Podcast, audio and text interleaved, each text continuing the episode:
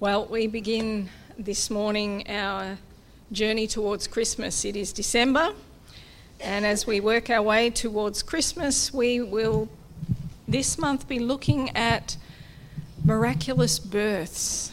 So, we're going to begin this morning with the birth of Samson. We're going to take a break next week. We're going to have a special uh, topic to go with our members' meeting. And then we'll resume the week after that and follow through all the way to Christmas Day, looking at some of the miraculous births that occur throughout the Bible. Now, those of you who have spent any time at all in Sunday school are probably reasonably familiar with the story of Samson, at least with the end part of his life. And if you did spend some time in Sunday school and you are familiar with that story, then you're probably wondering what on earth it has to do with Christmas at all.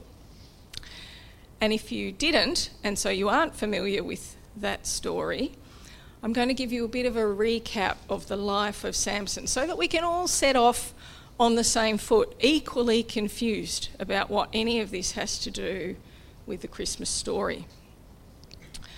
So, an angel appears to Samson's mother and tells her that she will have a child. Now, she's a woman who has been unable to have a child. Angel appears, tells her that she will conceive and give birth to a son. Now, that part sounds kind of Christmassy, right? But from there on, I'll let you be the judge. So the angel gives her some instructions about how she is to raise this son. And one of those instructions is that she's not to cut his hair um, f- for his life. And this turns out to be a critically important instruction for uh, young Samson. The mother gives birth, she raises the child as she has been instructed to do. The child grows, he becomes strong. In fact, he becomes the strongest man in all of the Bible.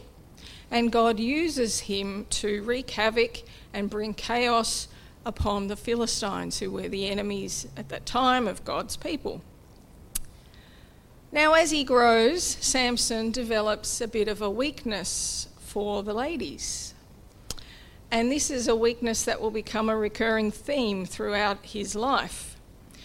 And the first is a young Philistine woman that Samson sees, and he tells his father that he must have her.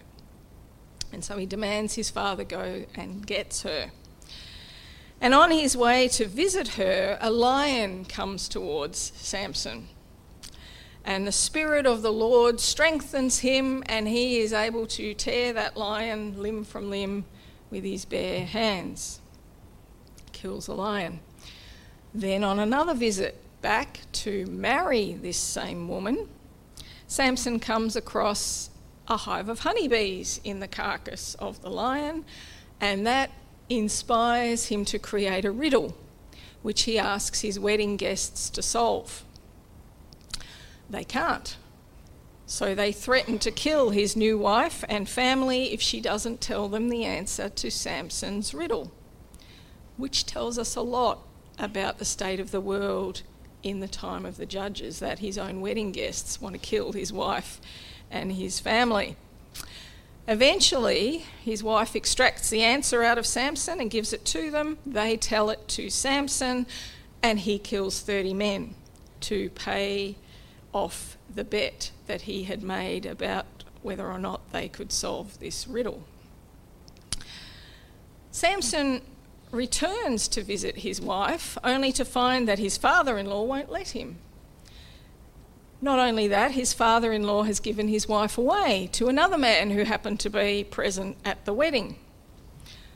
So this makes Samson quite angry, and he catches 300 foxes and he ties them together in pairs by their tail, and between their tail he puts lit torches and he sends them out into the Philistines' grain fields.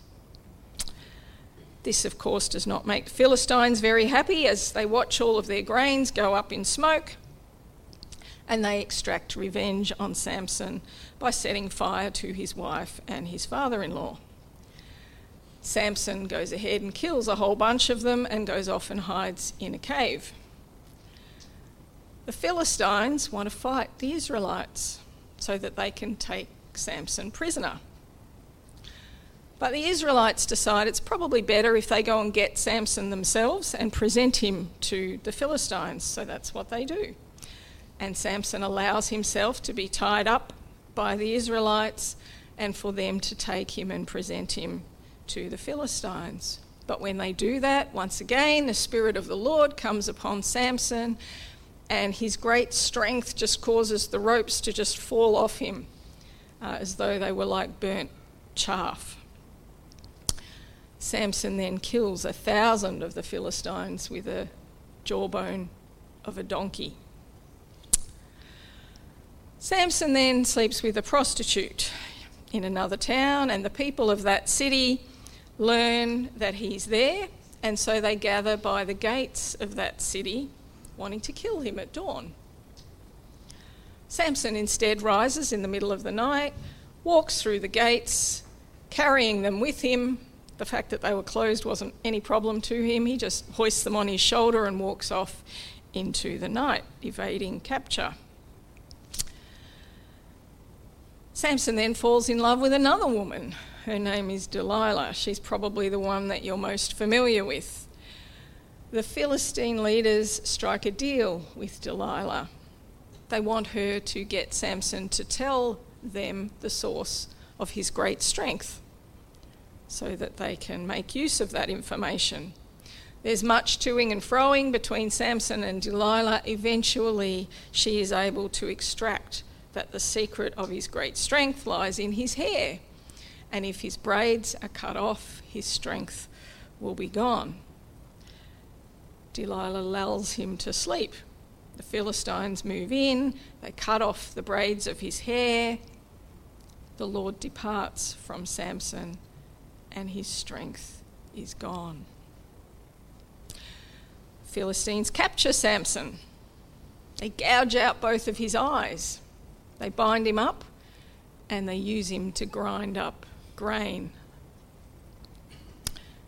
Samson's hair starts to grow back. The Philistines hold a great feast and a great celebration where they want to praise their god Dagon for delivering this Samson into their hands. And so thousands of them gather in the temple and Samson is brought out to perform like a circus animal in front of them. And he moves to where the pillars are supporting the temple and he prays to be strengthened by God just one more time. And he is, and he pushes on those pillars of the temple, and the temple collapses, killing everyone, including himself. You may well ask, what does any of this have to do with Christmas? And hopefully, by the end of this morning, you will find out. You see, the birth of Jesus was not the only miraculous birth in the Bible. In fact, quite far from it. There are at least seven that I can think of. Seven plus Jesus. Now, seven's a great number in the Bible. It speaks of completeness and perfection. So I would not be surprised if seven is the total, but I could be wrong. You may well be able to find more. I've only found seven. Each, in each of these miraculous births, the child was born to couples who were either well past childbearing years or who were barren. And the scripture references that are on the screen support that. So if we take a look at them, you will see that each of them adds something to the story of the birth of Christ. Each of them points towards something or someone who was to come. So, Isaac was born to Sarah and Abraham. Isaac, you might remember, as a young boy, was then later offered in obedience as a sacrifice to God until God intervened and miraculously provided a ram caught in the thicket to be the sacrifice. So, from this first miraculous birth, we learn of this concept of God's gracious provision of a sacrificial lamb.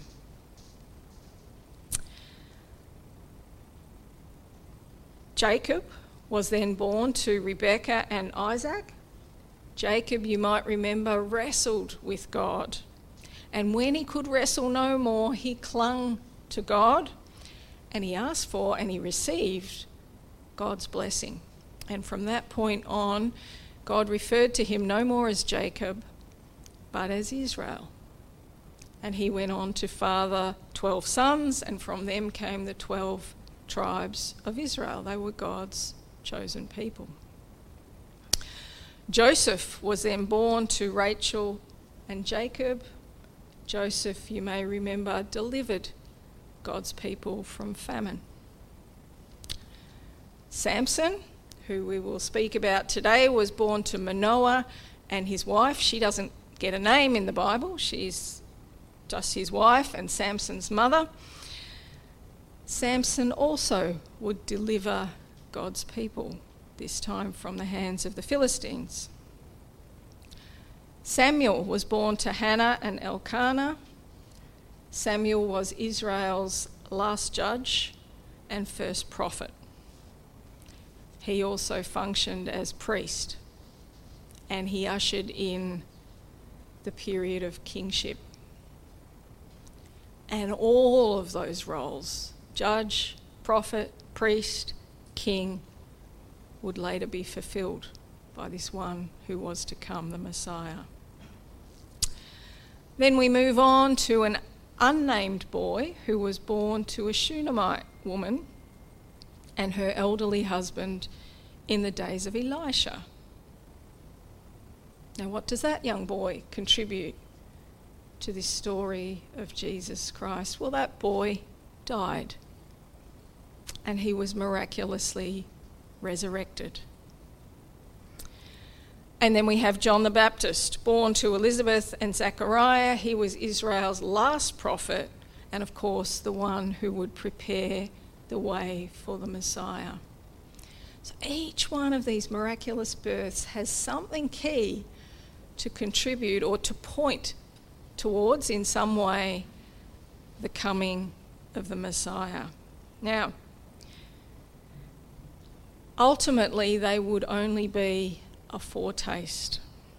Each of these children, whilst their births were miraculous, each of them were conceived in the natural way. Only one of them was born apart from nature, and of course, that would be Jesus Christ, born to the Virgin Mary.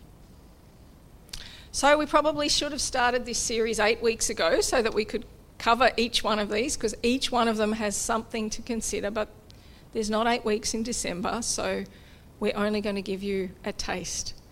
And we leave it to you to have a look at the rest of them in your own time.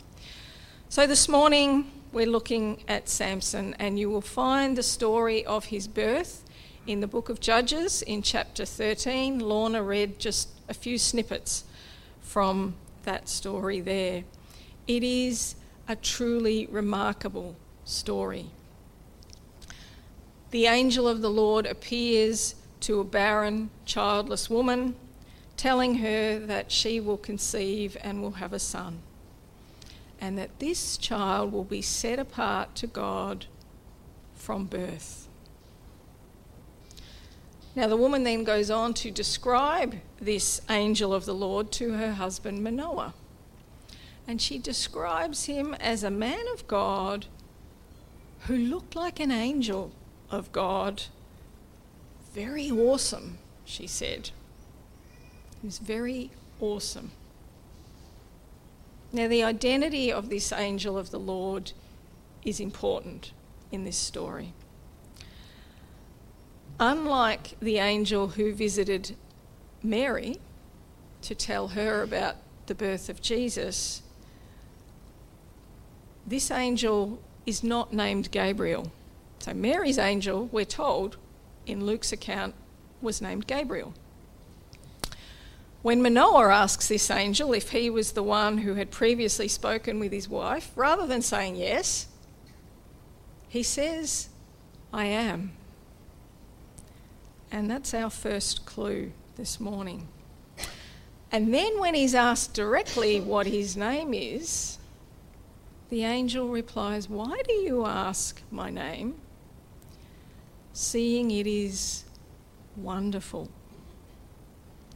Or some versions, the NIV says, Seeing it is beyond understanding.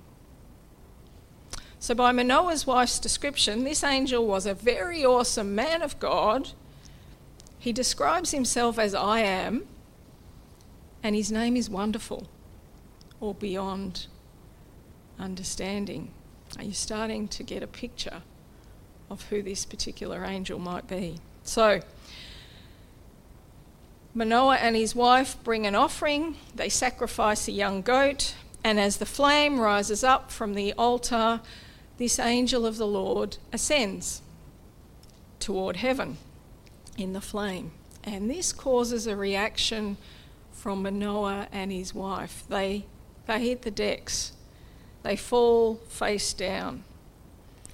And by now, Manoah has no doubt about the identity of this angel. We are doomed to die, he says to his wife. We've seen God. So, the evidence from the context here suggests that the birth of Jesus was not the only time that God took it upon himself to come to this earth. In this instance, he came as the angel of the Lord. Now, many scholars hold this to be a pre incarnate Jesus Christ himself, who came for a short time to visit this particular couple to give them this news. Not all scholars hold that view, but many do. Either way, Manoah and his wife are in no doubt that they have seen God. They are convinced, or he is convinced, that he is doomed to die as a result. Fortunately, his wife is much more measured and logical, and she concludes, well, why would this angel come and visit us and tell us all these things, including the fact that we are about to conceive and give birth to a son, if in fact we're about to die right on the spot? Now, this angel appeared first to the woman and then to her husband, which sounds familiar.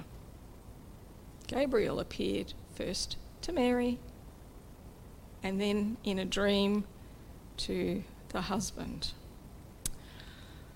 So, already there are some similarities here with the birth of Jesus, but there are plenty more, and I'm going to step you through them quite quickly because there are quite a few. So, this child who would be born was to be set apart for God or to God from birth. He would be what's known as a Nazarite. Now, a Nazarite was someone who took a vow, and usually that vow was for a defined set of time. And they took that vow so that they could set them apart for that period of time, set themselves apart for that period of time, wholly dedicated to God. And during that time, there were a number of things that that person was, was or wasn't allowed to do. You, you'll find all those details in Numbers chapter 6, verses 3 to 7. So they weren't allowed to drink wine or similar drinks, they weren't allowed to cut their hair, and they weren't allowed to m- make themselves become unclean by going near a, a dead body or something like that. And they would separate themselves in that way, and at the end of that specific period, they would offer a sacrifice, they would cut their hair, and the vow that they entered into would be formally completed. Not so for Samson. This child, Samson, was to be set apart for life to God. He would be a Nazarite for life. Now, Jesus whilst not formally a Nazarite, lived a life that was wholly dedicated to God. He was completely set apart because he was completely committed to doing the Father's will. Now, interestingly, when we compare the, the childhoods of Jesus and Samson, we find that the Bible doesn't really tell us anything much about either of their childhoods. That's another similarity. From Jesus, we just have one incident that incident when he was found in the temple. From Samson, we just have a single sentence.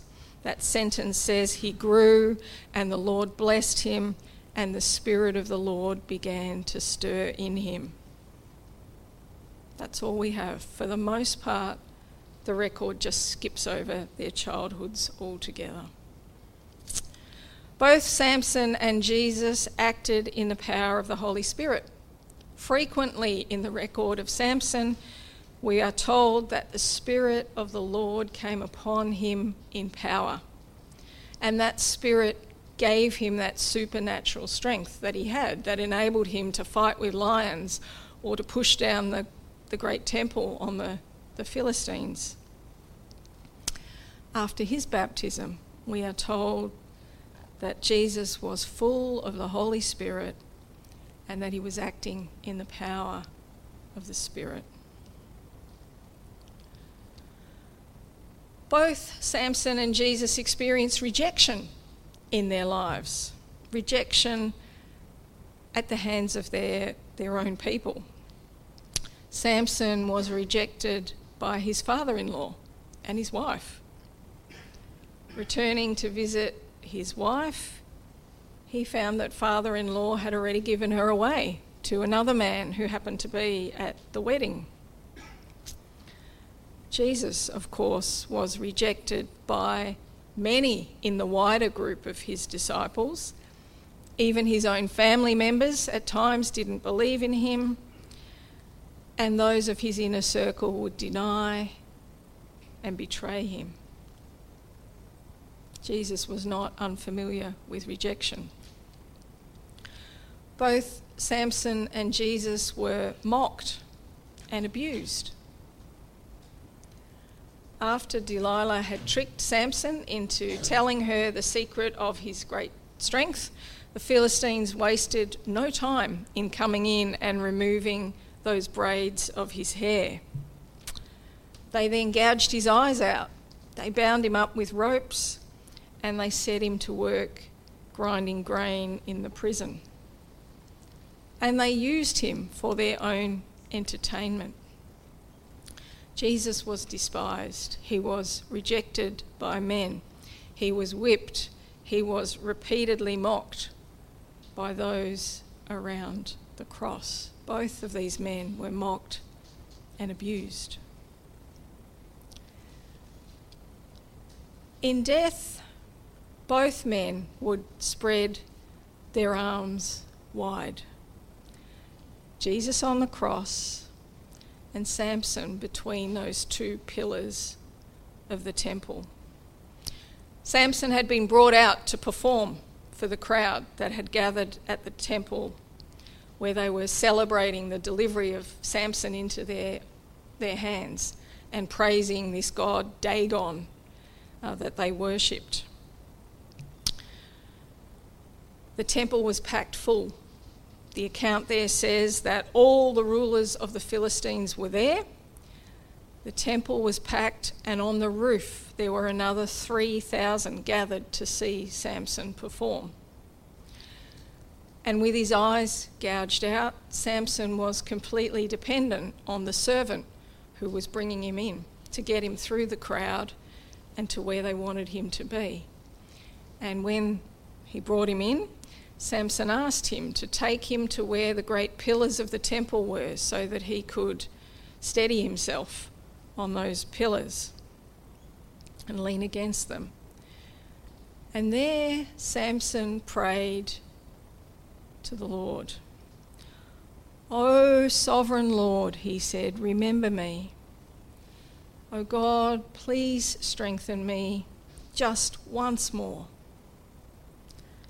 Let me with one blow get revenge on the Philistines for my two eyes. And then he braced himself against those pillars one hand on one pillar, one hand on the other, and he called out, Let me die with the Philistines. And with that, he pushed, and the temple came down on that great crowd, killing them and killing him with them. In death, Samson crushed the Philistine enemy. In death, Jesus would crush the head of the serpent, Satan, the devil. He died to redeem us from the power of Satan. Now, there are many remarkable similarities between the birth and the life of Jesus and of Samson. They're enough to make anyone sit up and take notice. And that's what I believe each of these miraculous births do. They're there for us to take notice of what God is doing through the pages of history. But there are many differences, and the differences are important because they teach us to look away from Samson, the strong man, and the mighty judge of Israel, and look towards the one who was coming. Samson began the delivery of Israel from the Philistines. Jesus would deliver the whole world from the grip of sin. Samson was Israel's judge for a very short time. Jesus will come to judge the whole earth. And there's one word in Judges 13 in this account of the birth of Samson that sticks out above all others. So if you've got your scriptures there, I want you to take a look. Judges 13, see if you can find it. I'll narrow it down for you. It is in verse 5. There's one word it's a critically important word. When you find it, you need to circle it or highlight it or something because it tells us how to understand this story of Samson, and it's all encapsulated in one word. And that word is begin. He will begin the deliverance of Israel. When this story was written down, the person who wrote it down intended that we don't look here for the end of this story. This is just the beginning. It points somewhere else for the ending of that story. And since Samson is the last judge in the book of Judges, you aren't going to find the ending in the book of Judges. We need to look beyond the book of Judges to someone else who was to come because Samson dies in this story and he doesn't come back. The birth of Samson would have brought great honour to his parents because they had been childless. And in those days, to be childless was a great shame in that kind of society. It's not like that anymore, but it was back then. For Mary and Joseph, the pregnancy and birth of Jesus would have had the opposite effect on them.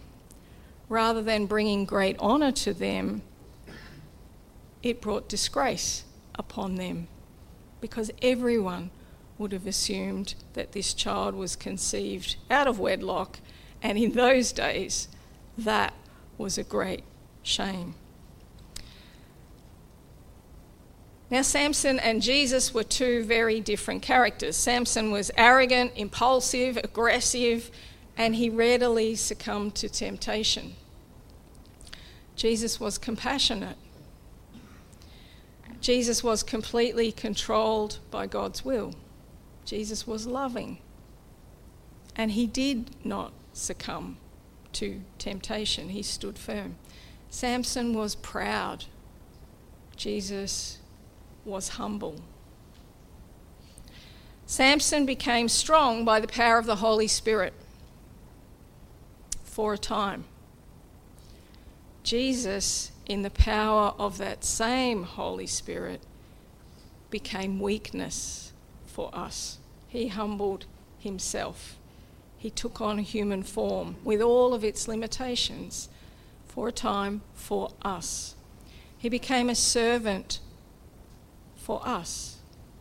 The King of Kings became poor and lowly for us.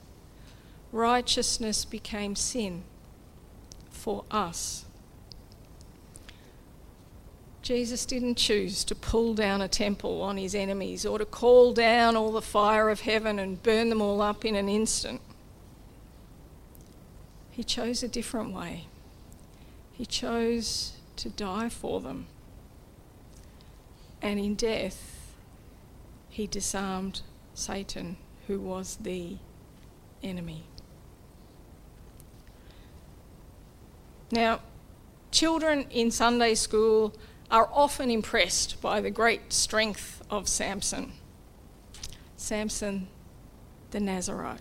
Sometimes they learn a moral lesson by learning the terrible things that happened in Samson's life, the consequences of his own moral failings, but rarely are they taught to look beyond Samson, the one who was strong on the outside and yet very weak on the inside, to see the one to whom he points, to Jesus the Nazarene. Very rarely are they taught to see the shadow that Samson casts with his arms outstretched between those two pillars. The world has always had plenty of strong men. It still has plenty of strong men. And we still have plenty of problems in the world today. The world does not need more strong men. The world really needs a Saviour.